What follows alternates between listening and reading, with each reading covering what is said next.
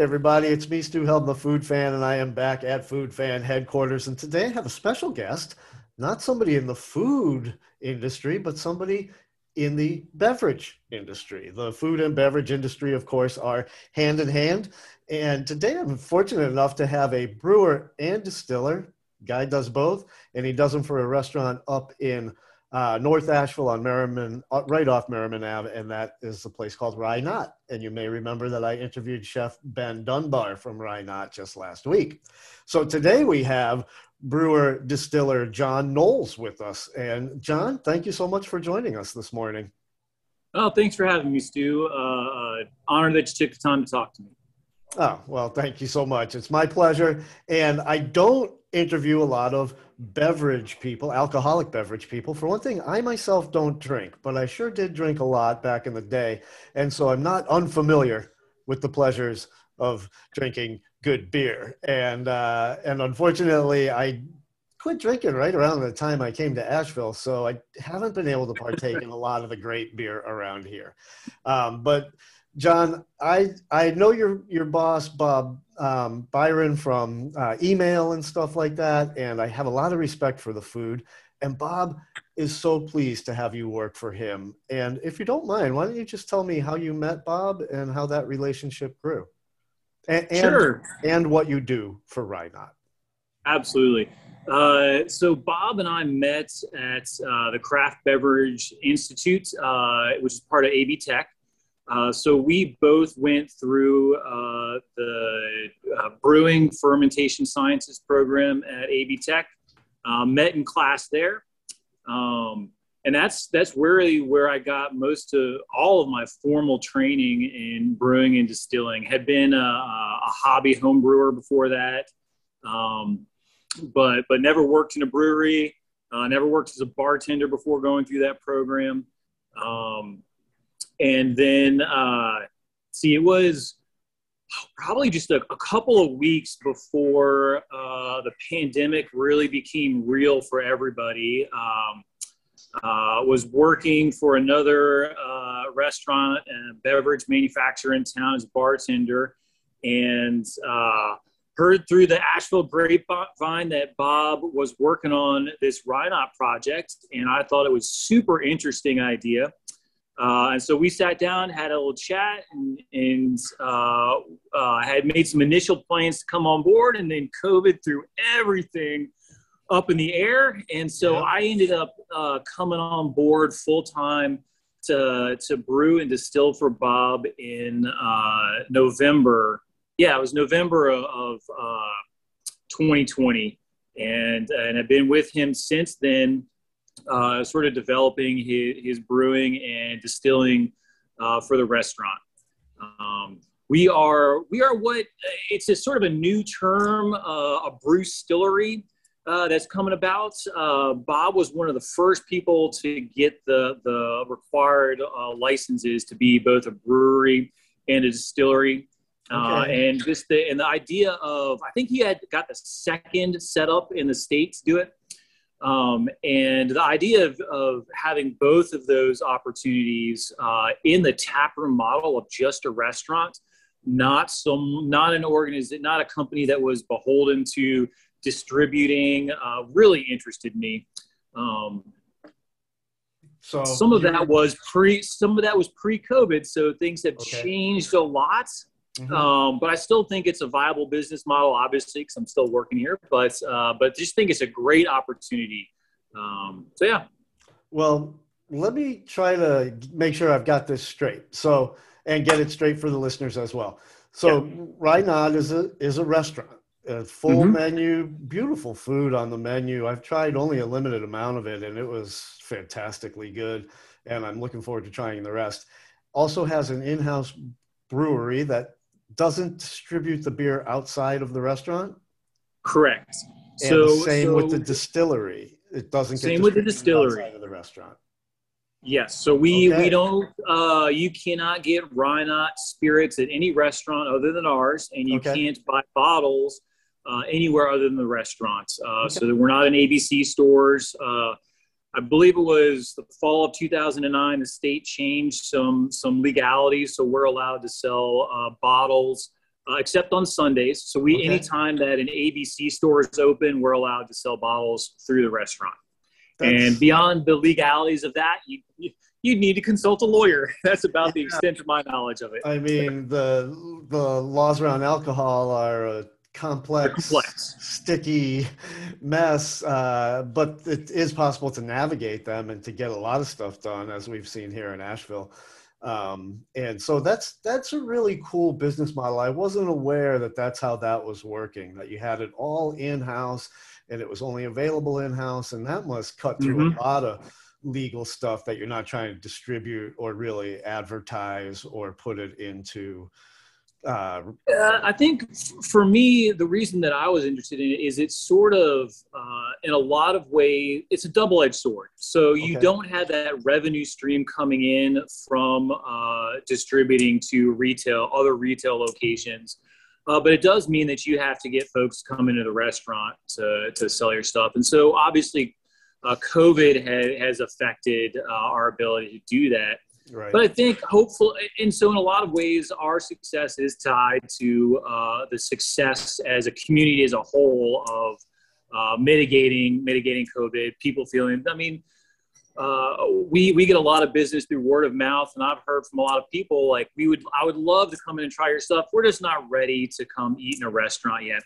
So that. hopefully, hopefully this is going to be the year that that changes. Hopefully this will be the year where we'll, we'll get through this Omicron surge. We'll, we'll, people are constantly taking their own precautions to feel more comfortable about coming out in public. And hopefully by this summer, we'll be back in a spot where, where more of the, the general Asheville populace feels comfortable about going into anyone's restaurants. Um, I hear. But, I mean, and in that and, and in that vein, we're in the same boat as every other every other restaurant in town, trying Indeed. to trying to come over those hurdles. Indeed. Well, you guys have uh, a lot to offer people when they come, right? You've oh, got thanks. this really special menu. You've got uh, your own in-house beer and spirits. Um, it sounds almost like a, um, don't know, like a medieval model in a way, where the public house makes its own stuff on the grounds, you know. Um, and so I love that model, and I want to encourage folks to go in and try the food. Now, I, I, I feel safe going out to eat. I'm vaxxed and boosted. I'm relatively healthy. I'm relatively young. I'm 55. So, um, you know, I feel pretty safe going to restaurants. I even went to a fairly crowded restaurant yesterday. Um, so people make their own decisions about that stuff on their own safety levels. And I always follow the rules that the restaurant lays out in terms of, am I going to mask up? And in fact, I I mask up no matter what when I walk in a restaurant, whether or not the restaurant's really enforcing that or not. I just wear it from the door to the table. And then boop comes off, you know, because you can't yep. eat with a mask on, which is like the big dilemma for the restaurants, right? Like you could leave your mask on on an airplane flight, except for when you eat. Um, and so, but getting past that stuff, let's uh, let's. I read your bio, and you have such an interesting bio. So let's forget about COVID and the worries of the yeah now and talk about this interesting bio of yours because you've done some pretty cool stuff. And I'm, I, I haven't really had a, what you would call like a linear career, that's for sure. So, well, let's um, start with the fact that you were born and raised in Washington, in and around Washington D.C. Yeah. so, uh, I'm born in, in Washington D.C. proper. Grew up in the the suburbs of D.C. in the Rockville, Maryland area. Um, that was in the graduated from high school in the 90s and sort of having grown up in the suburbs like was like most uh, sort of uh, rebellious teens my immediate was i want to get someplace different i want to see something new and at the time was fooling around with some glass blowing and one of the guys that i was doing that with had told me about the Penland School of Crafts, which is up near Spruce Pine area. Yep. Uh, so took a trip down there, and they offer classes in the fall um, called concentrations. And so took a two month sort of fall semester glass blowing there, and that's how I got introduced to Western North Carolina. Absolutely loved it. Uh, yeah. Loved everything about it. Loved the mountains. Loved the people. Uh, and so, like so many folks who come as visitors, decided I think I should probably move here. Yeah. And so threw threw my 20 year old self's possessions in a truck and moved down here, and that's how I ended up in North Carolina and just never got away. that's great. So you were doing glass blowing at Penland, and mm-hmm. glass blowing is big around here. Like there's a lot of it going yeah. on around here, and so that's a great draw to come to this part of the country. Same, I have the same story. I came to visit my sister who had moved here, and I immediately started making plans to move here from Chicago. Pretty exciting city. Excuse me. And uh, so, yeah, Asheville, Western North Carolina, just a beautiful area, and so very tempting to move here if you can. That's the big thing. Yeah. Can can you do it? So when you first got to um, Western North Carolina, you told you, your bio says that you were living in Yancey County and Avery County. Mm-hmm. Um, what was it like living out in those areas? Uh, beautiful. Oh, it was it was uh, it was my twenty year old self's dream. It was yeah. fantastic. At the time, it was uh, relatively inexpensive. Uh, I could uh, I was able to come down and, and I worked in a variety of different uh, glass studios and as an assistant. Um, eventually, there was a, a wonderful couple. They're still up there, still blowing glass. Uh, saw them a couple summers ago. Uh, William and Catherine uh, Bernstein. Um, they sort of had a history of taking wayward souls like myself under their arms uh, giving them a place to live and letting them work as assistants. So I, I got uh, worked for them for about a year and a half or so. Um, and uh, I mean, it, it for me, uh, I realized at that point that there was something inside of me that wanted to be a craftsperson. I wanted to make things. Mm-hmm. Um, and I absolutely loved the process of making glass and blowing glass it was the end result uh, like the what i was making sort of the business side of it didn't appeal to Hey everybody, I'm sorry about that. We had a little technical difficulty where my computer just randomly decided to update itself right in the middle of the interview I was doing with Jonnie Knowles. And uh, it's actually two days later, and Jonnie has agreed to come back and finish this interview. So, welcome back, Jonnie. And just to remind you, we had we had ended uh, we were getting towards the tail end of your stint as a glassblower in your personal story. So welcome back and please continue. Thanks stu. Uh, appreciate you having me back. Um, so to sort of wrap up uh, uh, glass blowing is what what brought me down to western north carolina. Um, fooled around with that for a few years had a, a, great experience. If, if anybody has never been up to the penland school of crafts the spruce pine area please go. It's a, it's an amazing facility. It's a great community. There are, are just a, a, wealth of amazing artists uh, who, who live and work up in that area.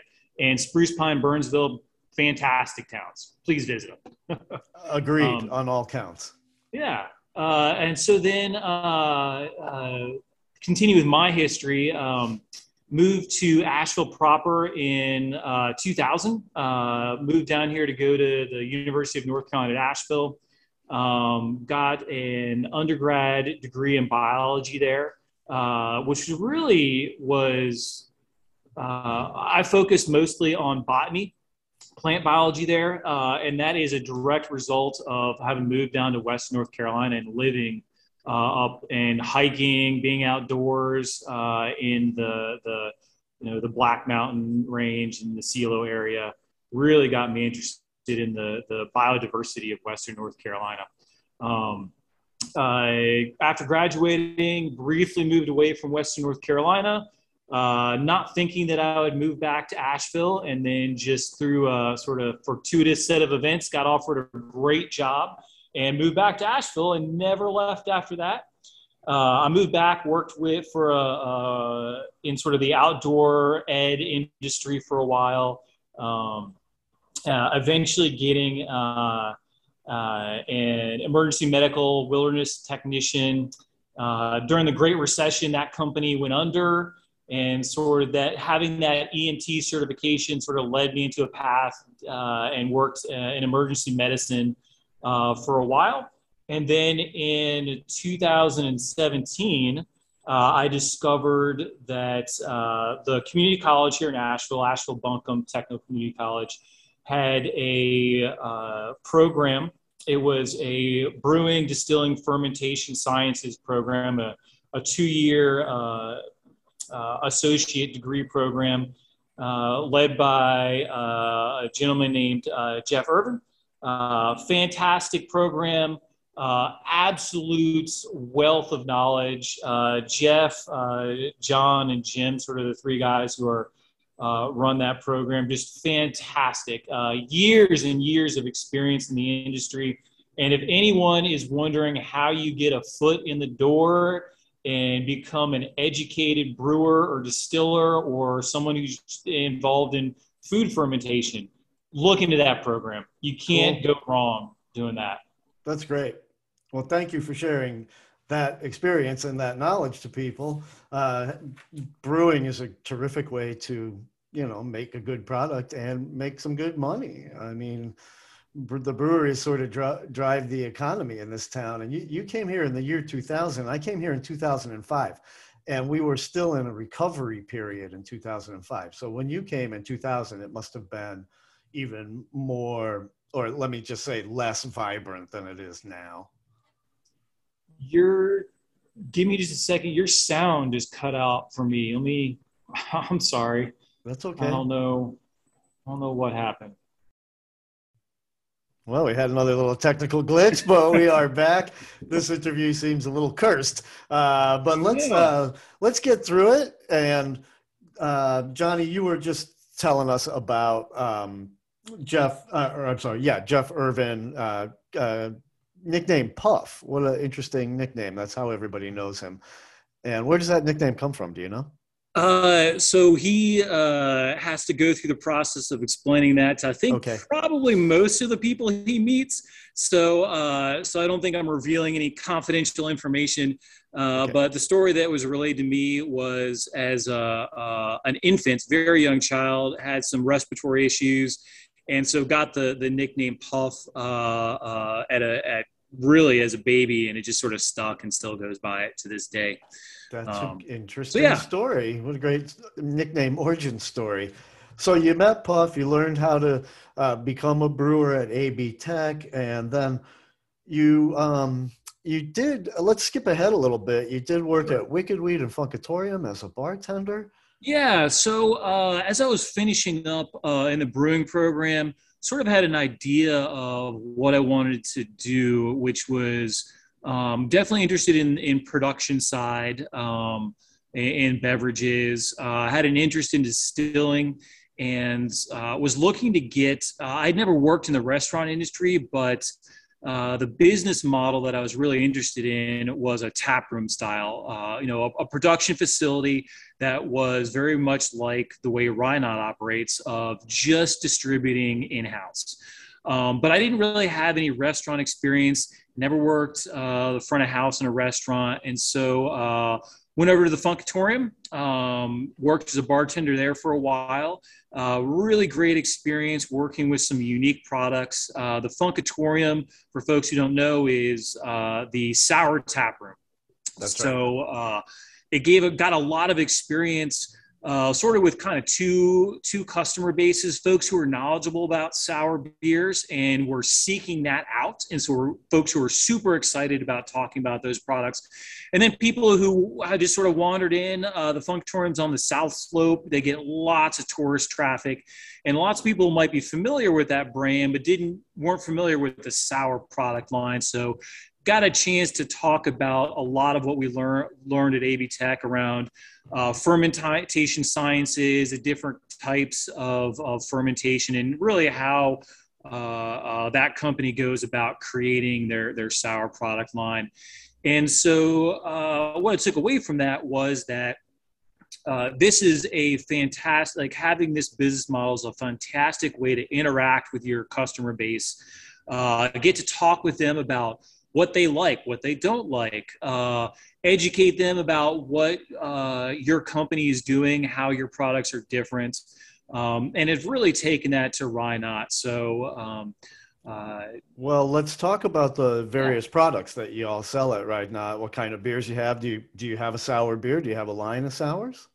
So we don't have any sour beer at the moment. One of the reasons is we're at the we're looking to to possibly move into that this summer, start offering uh, uh, a few things.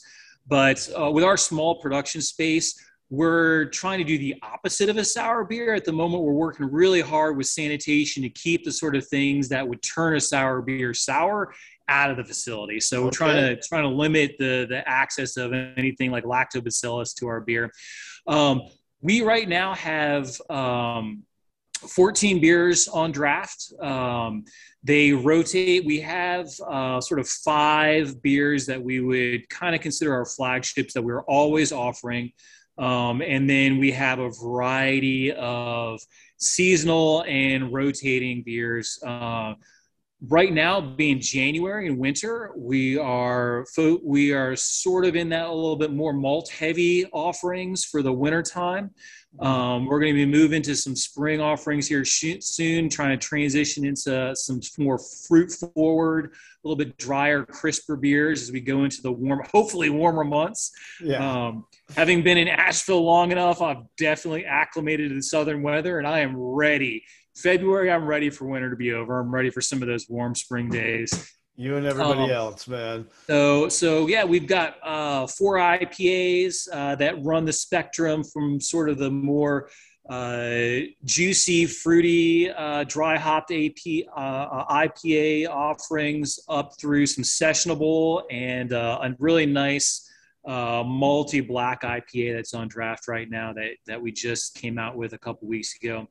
Nice. Um, on the spirit side, um, we've taken the approach of really wanting to get uh, as much of our spirits into our cocktails as possible.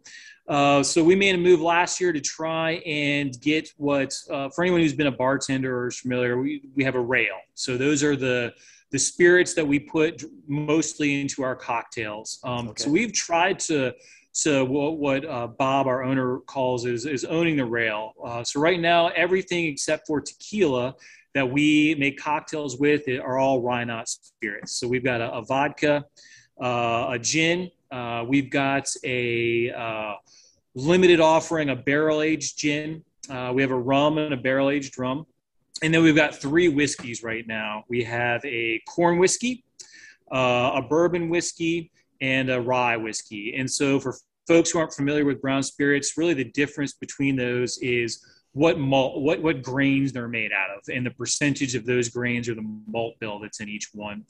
Um, and uh, yeah, and okay. and those are not just in our spirits, but we also have those. Uh, if you're interested, if you like those, um, you can buy bottles to go. Uh, and we also do a tasting, uh, so you can get a, a flight of spirits uh, you'd get a, a, quarter ounce, so a, a, small amount of whatever four of our house spirits that you'd like to try. You, you can do those to sample them as well.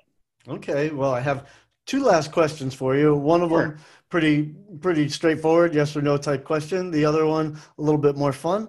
First question is will if people go into right now will you be there to talk to them about the spirits or the bartender is super schooled up on it uh, the answer to that is uh, yes to both. Um, okay. Uh, I I'm here a lot of the time, and I absolutely love uh, being uh, uh, chatting up with customers, getting feedback on what folks think, getting ideas of what our customers want. Um, that is probably one of the the highlights of my day is getting to talk to to customers because uh, not only does it give me the the feedback about whether or not we're offering what our customers want, it gives inspiration for new ideas and uh, and really the social aspect of a, of a restaurant of getting to talk to customers over a pint or over a cocktail is is what interests me. Uh, sure. It's what motivates yeah. me to do this. And uh, as we continue to try and refine uh, our craft of making spirits and making beer, I mean, that's the reward of it. Uh, is, right. getting to see have someone go, I really like the way this tastes, and I appreciate the effort you put into making it. So.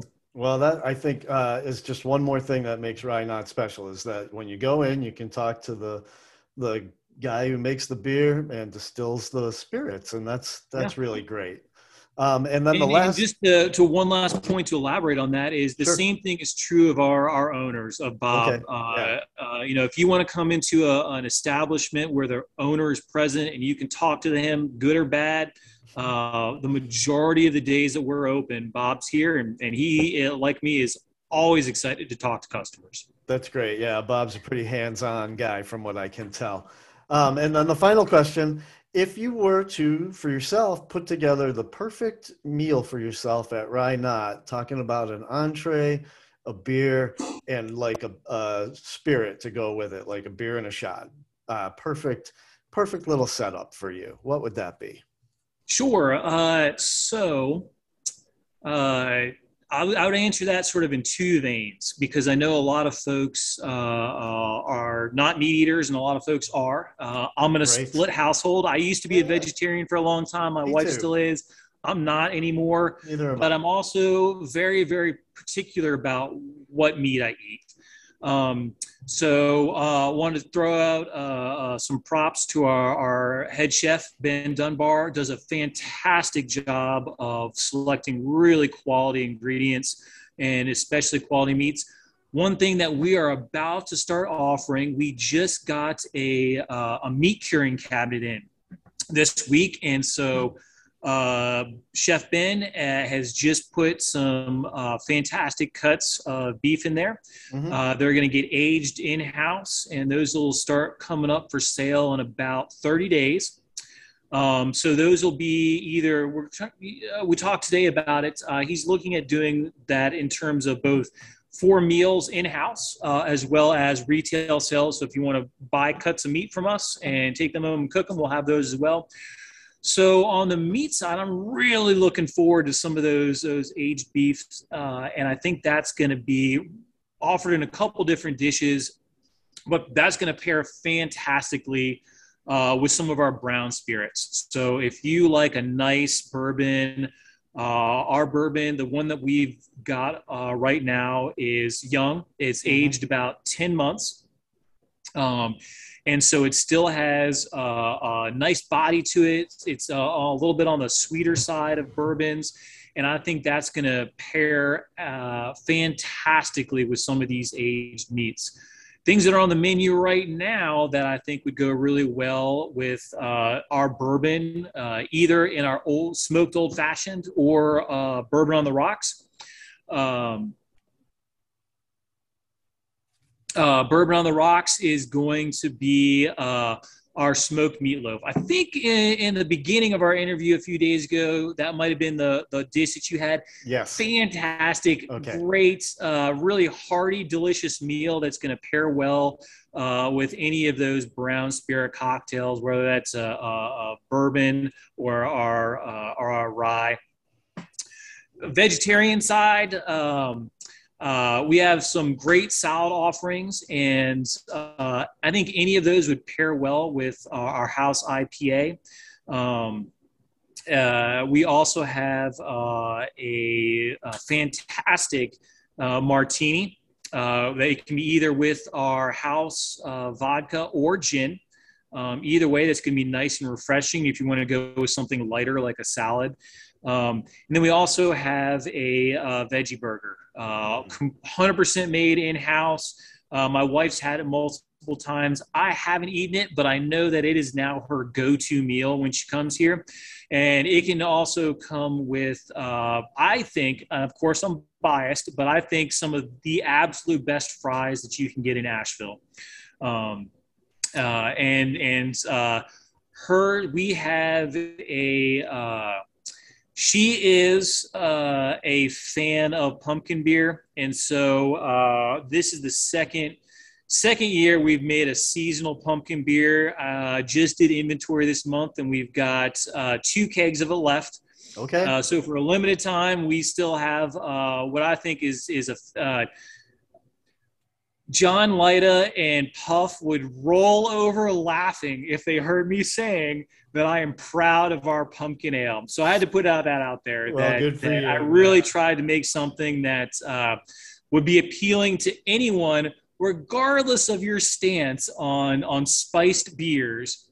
Uh, uh, something that I think could could stand up uh, on its own as a, a good ale.